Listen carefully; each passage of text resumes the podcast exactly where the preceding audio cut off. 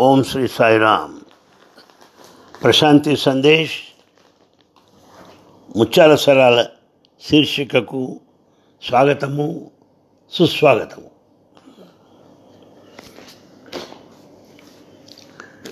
ఈనాడు నమ్మశక్యం కానటువంటి భగవాన్ బాబా వారి లీలలు మనం తెలుసుకోబోతున్నాం.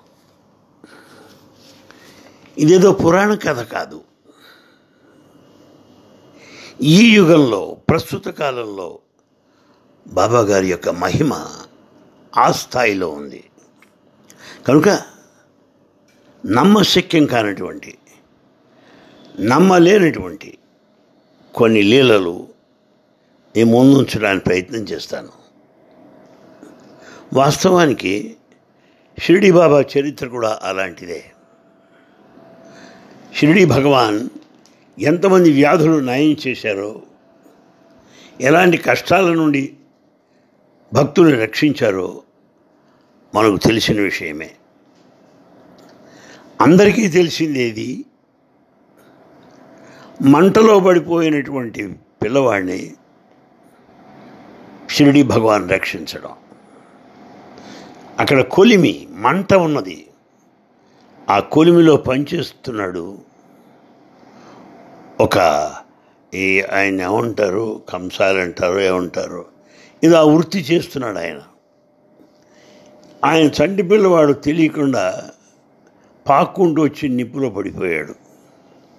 షిరిడి బాబా తన చెయ్యిని ముందుకు చాచి ఆ పిల్లవాడిని రక్షించాడు యువతల పడేసి పర్యవసానంగా బాబాగారి యొక్క చెయ్యి ఆ కాలిపోయినటువంటి ఆ బొబ్బలు ఒక వారం రోజుల దాకా ఉన్నాయి ఆ మచ్చలు.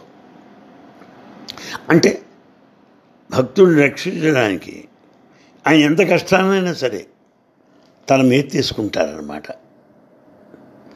అలాగే బాబా గారి వాక్కుల గురించి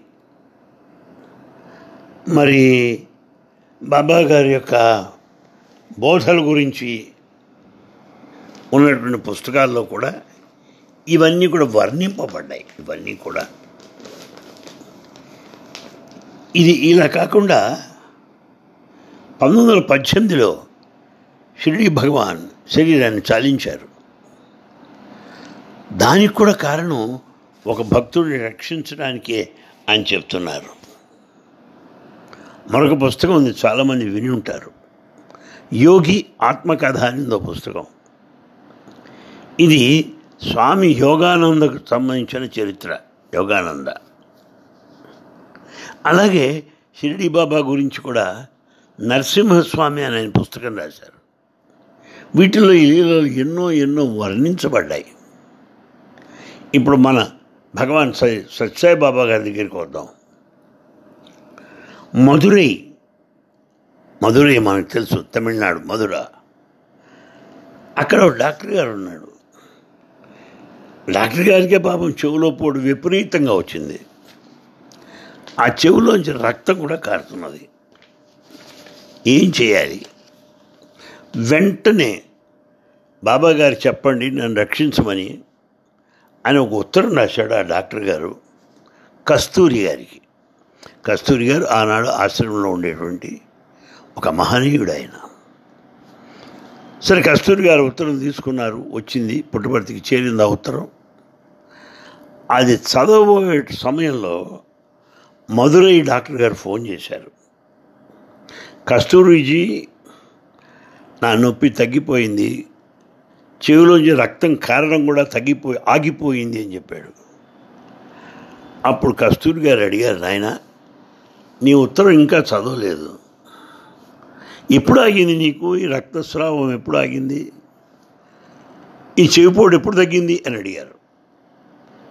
అయ్యా ఇప్పుడే రండి అన్నాడు. అప్పుడు కస్తూరి గారు చెప్పాడు నాయన నీ చెవిపోటుని చెవిలోంచి కారే రక్తం బాధ బాబా గారు అనుభవించాడు. స్వామి కూడా అదే బాధ ఇక్కడ ఉన్నది. ఇప్పుడే ఆయనకి తగ్గింది. ఇప్పుడే నీ ఉత్తరం వచ్చింది. ఇప్పుడే నువ్వు నీకు తగ్గిపోయింది అన్నావు చూసావా? స్వామి నిన్ను ఎలా రక్షించాడో? అని చెప్పి కస్తూరి గారు మధురై డాక్టర్తో ఫోన్లో చెప్పాడు. ఇలాగే స్వామి గౌజబిళ్ళలు మమ్స్ అంటారు. టైఫాయిడ్ జ్వరాలు ఆఖరికి నొప్పులు ఆడవాళ్ళకి పిల్లలు పుట్టే సమయంలో వచ్చే నొప్పులు డెలివరీ పెయిన్స్ అంటాం. ఆ నొప్పులు కూడా. తర్వాత ఈ నిప్పు కారడం వల్ల వచ్చేటువంటి ప్రమాదాలు. ఎన్నో భక్తులు భక్తులవి స్వామి స్వీకరించి వాళ్ళ బదులు అనుభవించాడు ఆయన పాపం. ఇవన్నీ కూడా కస్తూరి గారి పుస్తకంలో రాశాడు. అది పంతొమ్మిది వందల అరవై మూడో సంవత్సరం ఇరవై ఎనిమిది జూన్ మాసం. స్వామి ఆ రోజున కస్తూరి గారిని పిలిచి అందరికీ ఈ మైకులో చెప్పు. ఒక వారం రోజులు దర్శనాలు ఉండవు అని చెప్పమన్నారు ఒక వారం రోజులు. ఇంటర్వ్యూలు ఉండవు అని చెప్పమన్నారు. ఆయన అలాగే ప్రకటించాడు. ఇప్పుడు ఇరవై ఎనిమిది జూన్ పంతొమ్మిది వందల అరవై మూడో సంవత్సరంలో. ఇప్పుడు చూడండి. మరునాడే అంటే ఇరవై తొమ్మిది జూన్లో మరునాడే. పొద్దున్నే ఆరున్నర గంటలకండి బాబా స్పృహ కోల్పోయాడు రూమ్లో. ఏమి భాష స్మృతి ఆయనకి లేదు. అందరూ అనుకున్నారు స్వామి ఎవరినో రక్షించడానికి వెళ్ళారేమో. స్వామి దేహస్థితిని దాటి దేహాన్ని ఇక్కడ వదిలేసి ఎక్కడికో వెళ్ళి భక్తులు రక్షించినటువంటి ఉదంతాలు ఉన్నాయి. అలాంటిదేమో ఇది అనుకున్నారు. కానీ స్వామి ఇంకా అపస్మారకంగానే ఉన్నారు. ఇక భక్తులు తట్టుకోలేక ఆశ్రమంలో ఉన్న డాక్టర్ గారిని ఆ సమయంలో ఆశ్రమంలో ఉన్నటువంటి డాక్టర్ ప్రసన్న సింహారావు అనే డాక్టర్ గారు ఉన్నాడు. ఆయన assistant director medical services Mysore state వాడు కూడా ఉన్నాడు. వీళ్ళిద్దరిని పిలిపించారు. వాళ్ళు బాబా గారిని చూశారు. చూసి అప్పుడు అంటున్నారు బాబా గారికి టీబీ వచ్చిందండి. అంతేకాదు నరాలు కూడా బాగా దెబ్బతిన్నాయి. ట్యూబర్క్యులోమా అనేటువంటి వ్యాధితో ఆయన బాధపడుతున్నారు ఇప్పుడు. అని చెప్పి డాక్టర్లు ఇంకా స్వామికి మందులు ఇవ్వడానికి ఇంజక్షన్లు ఇవ్వడానికి సిద్ధపడ్డారు. కానీ స్వామి ఇంజక్షన్లు ఒప్పుకోలేదు మందులకు ఒప్పులకు ఒప్పుకోలేదు ఏ చికిత్స కూడా ఒప్పుకోలేదు ఆయన. పైగా ఓ మాట అన్నారు కంగారు పడద్దు ఐదు రోజులు తగ్గిపోతే ఇదంతా. కంగారు పడకండి అని కూడా స్వామి చెప్పారు. డాక్టర్లకి చూడండి. అయితే ఈ ఐదు రోజుల గ్యాప్ వ్యవధిలో ఏమైందో తెలుసా అండి? మిగతా నాలుగు రోజుల్లో ఏమైంది? స్వామి మెదడులో రక్తం గడ్డకట్టుకుపోయింది స్వామి ఎడమ భాగం అంతా పక్షపాతం వచ్చింది పెరాలిసిస్ దానివల్ల శరీరం అంతా గట్టి పడిపోయింది ఇంకా ముట్టుకున్నా కూడా తెలియటం లేదు పాపం. మాట్లాడలేకపోతున్నారు మాట్లాడలే ముద్దు మాటలు వచ్చేస్తున్నాయి మాట రావట్లేదు. ఇది పరిస్థితి. కరెక్ట్గా ఆయన చెప్పిన ఐదు రోజులు అయిన తర్వాత అదే జూలై నాలుగో తారీఖు కల్లా స్వామి మామూలు వాడైపోయాడు మామూలు వాడైపోయాడు. ఆ మెదడులో ఉన్నటువంటి ఆ ఆ రక్తం గడ్డకపోయింది కాస్త గడ్డగడ్డగా మామూలు అయిపోయింది ఇంకా ఆయనకి హార్ట్ అటాక్స్ రాలా. అంతకుముందు ఈ ఐదు రోజుల్లో చాలాసార్లు వచ్చినాయి పాపం అటాక్స్. ఇంకా ఆ అటాక్స్ మళ్ళీ రాలేదు. అయితే ఎడమ భాగం ఉందే ఎడమ చెయ్యి ఎడమ కాలు అవి ఇంకా పక్షవాతాన్ని కలిగి ఉన్నాయి. పారాలిసిస్ అండ్ ఎడమ భాగంలో ఉన్నది. మాట కూడా సరిగ్గా రాలా. ముద్ద ముద్దగా వస్తుంది మాట. సరే అక్కడ ఉన్న భక్తులు వాళ్ళు అనుకున్నారు. ఈ స్వామి మళ్ళీ మామూలు వాడు అవడానికి కొన్ని నెలలు పట్టవచ్చు అని అనుకున్నారు.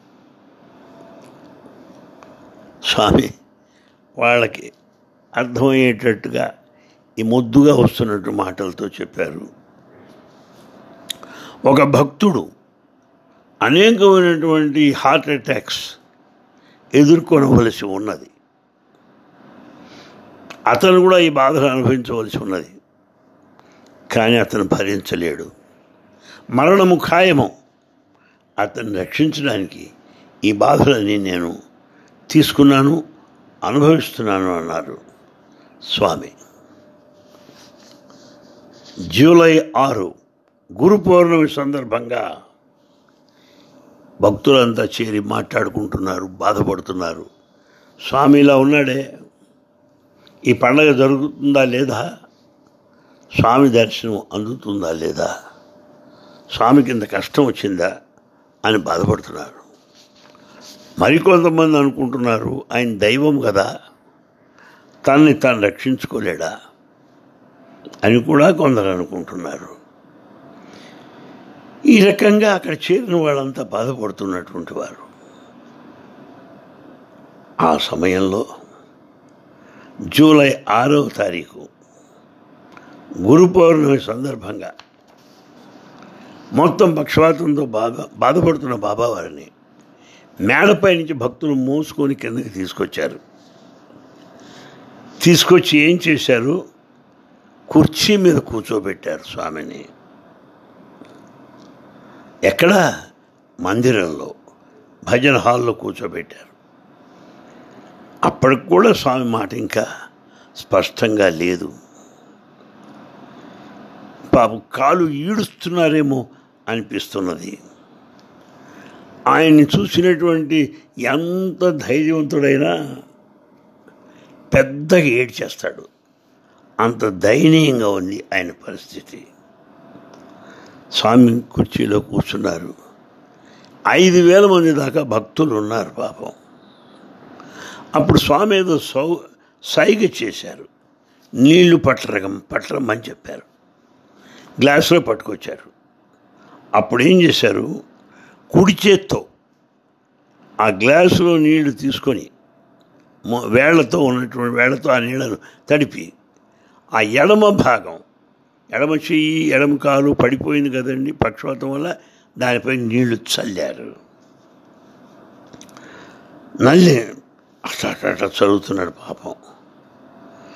ఈ సమయంలో మెల్లిగా ఈ రెండు చేతులతో ఎడమ కాల్ని పట్టుకొని అటు ఇటు అటు కాస్త నొక్కుతున్నారు. నీళ్ళు ఎడమ భాగం పైన కూడా చల్లారు. అంటే పక్షవాతం వచ్చిన భాగంపై నీళ్ళు చల్లి దాని చేత్తో తడివారు. పైన కింద అటు కింద ముట్టుకున్నారు పాపం. స్పృశించారు స్వామి. ఆ ఈ ఎడమకాల్ని రెండు చేతులతో కూడా కాస్త గట్టిగా నొక్కినట్టుగా అనిపించింది. ఇంకా చూడండి నమ్మండి నమ్మపోండి స్వామి మామూలు వాడైపోయాడు. పక్షవాతం పాట్ మాయమైపోయింది. మాట వచ్చేసింది. ఇంకా పక్షవాతం లేదు పారిపోయింది అంతే. స్వామి మామూలు వాడైపోయాడు. కళ్ళు స్పష్టంగా కనపడుతున్నాయి. ఎడం భాగం అంతా మామూలుగానే ఉన్నది. ఇంకా స్వామి నిలబడ్డాడు. నిలబడి ఇంకా ఉపన్యాసం ఇవ్వడం ప్రారంభించారు. ఈ దృశ్యం చూసిన వాళ్ళు భక్తులు సంతోషంతో గంతులేశారు. కొంతమంది డ్యాన్స్ చేశారు. కొంతమంది పెద్దగా కేకలేశారు.